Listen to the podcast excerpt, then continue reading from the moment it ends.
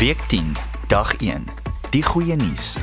Het jy die goeie nuus gehoor? Is daar nog deesdae iets soos goeie nuus? Bly ingeskakel om uit te vind.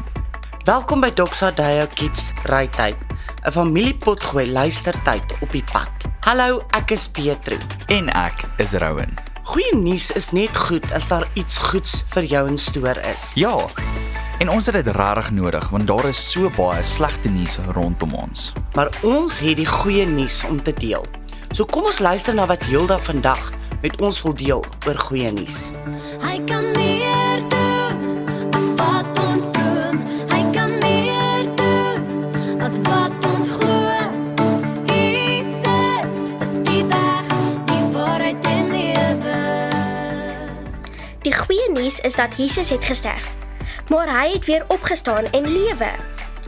God sê dat Jesus se dood aan die kruis beteken dat mense se lewens kan verander van sleg na goed.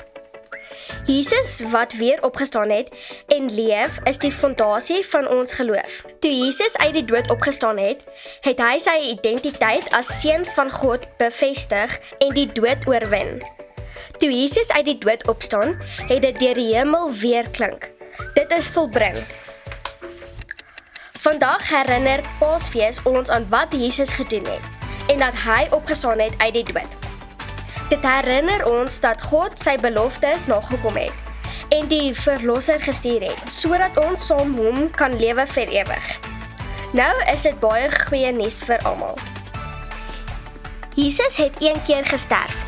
Dit is volbring en niks kan ons meer terughou nie. Romeine 6 vers 9 sê: Ons weet dit omdat Christus uit die dood opgewek is en nooit weer sal sterf nie. Die dood het geen mag meer oor hom nie. Kom ons bid saam.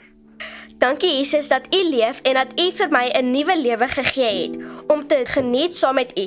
Dankie dat U alle dinge reggemaak het en help my om volgens U wil te leef. Met U aan my kant kan ek vir ewig gelukkig lewe. Amen. Ja, dat Jesus vir almal gekom het en alles vir ons gedoen het. So kom ons versprei die goeie nuus van die evangelie van Jesus. Hy leef in ons en dit maak ons gelukkig.